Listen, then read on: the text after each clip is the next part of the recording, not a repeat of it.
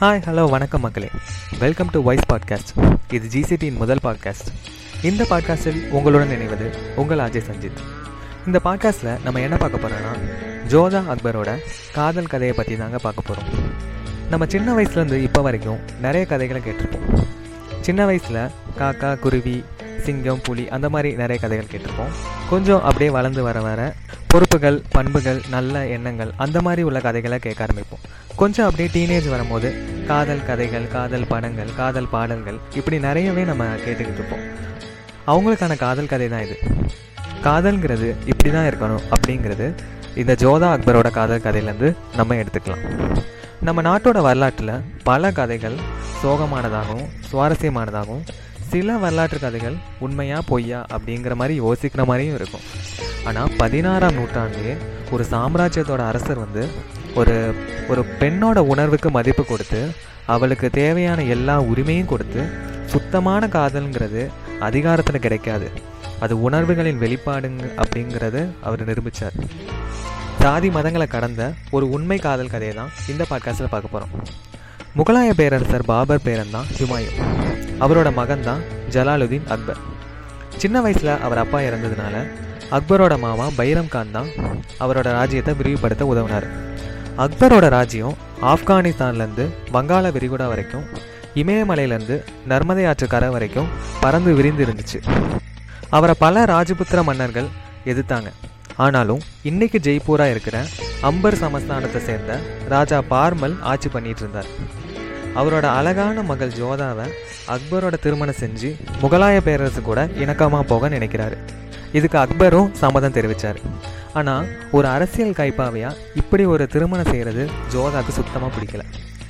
திருமணம் செஞ்சுக்க ஜோதா சில நிபந்தனைகளை விதிக்கிறாங்க. அதையும் அக்பர் வந்து ஏற்றுக்கிறாரு அவங்க விதித்த முதல் நிபந்தனை என்னென்னா ஜோதா வந்து ஒரு ஹிந்து. ஸோ அவங்களோட ஹிந்து மத சடங்குகளுக்கு எந்த விதமான தடையும் விதிக்கக்கூடாது. அவங்க நினச்சபடி எந்த சடங்குகளும் அவங்க வந்து செஞ்சுக்கலாம். ரெண்டாவது நிபந்தனை என்னென்னா அவங்கள முஸ்லீமாக மாறதுக்கு வற்புறுத்தக்கூடாது. மூணாவது அந்த புறத்தில் ஒரு கோவில் கட்டி தரணும் அப்படிங்கிறது மூன்றாவது நிபந்தனை. இந்த தைரியமான பேச்சு அக்பரை ரொம்பவே ஈர்த்துச்சு.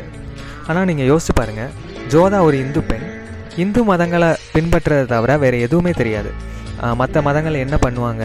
அந்த அவங்களோட மதங்கள் என்னென்ன பின்பற்றுவாங்க? அதை பற்றி எதுவுமே தெரியாமல் இப்படி ஒரு கல்யாணம் நடக்கும்போது ஜோதாவோட மனநிலைமை எப்படி இருக்கும்னு நீங்கள் யோசிச்சு பாருங்கள் அவங்க கல்யாணமும் எப்படி நடக் எப்படி நடக்கும்னு நினச்சிருப்பீங்க?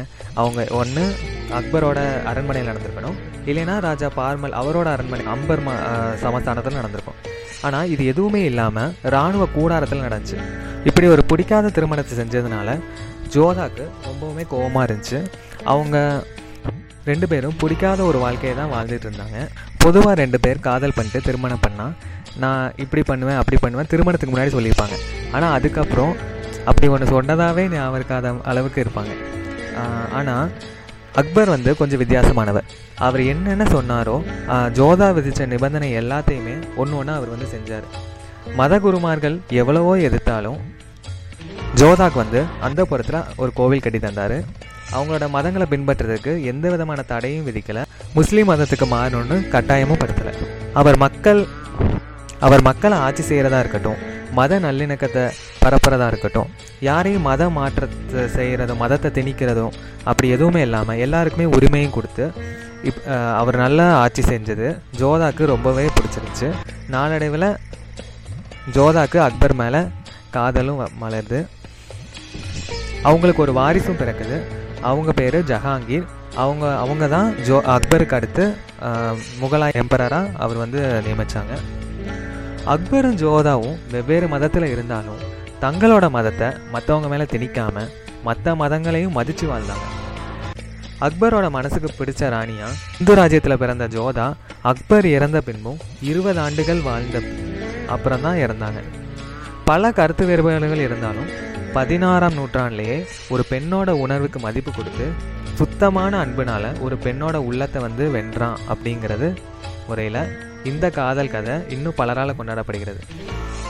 இந்த காதல் கதை ஏன் இவ்வளோ மிகைப்படுத்தி சொல்லணுங்கிறது ஏன் அப்படிங்கிறது பார்த்திங்கன்னா இப்போ எல்லாருமே காதல் பண்ணுறாங்க நான் இப்படி உருகி உருகி லவ் பண்ணுறேன் பொண்ணை தூக்கிட்டு போவேன் அந்த மாதிரி எல்லாமே சொல்கிறாங்க ஆனால் அது வந்து காதல் கிடையாது. காதல்ங்கிறது அவங்க ரெண்டு பேருக்குமே ஒரு சமமான ஒரு நிலையை கொடுக்கறது அவங்களோட உரிமைக்கு மரியாதை கொடுக்கறது அவங்களோட உணர்வுகளுக்கு மரியாதை கொடுக்கறதும் தான் ஒரு சுத்தமான காதல். அந்த அப்படி காதல் பண்ணுறதுக்கு ஒரு எடுத்துக்காட்டாக இருந்த இந்த ஜோதா அக்பரோட காதல் கதை ஒரு எடுத்துக்காட்டாக எல்லாருக்குமே இருக்கும். ஸோ இந்த காதல் கதை உங்களுக்கு பிடிச்சிருக்கும் நம்புகிறேன் ஸோ அடுத்த பாட்காஸ்டை சந்திக்கும் வரை உங்களிடமிருந்து விடைபெறுவது உங்கள் ஆஜய் சஞ்சித். நன்றி.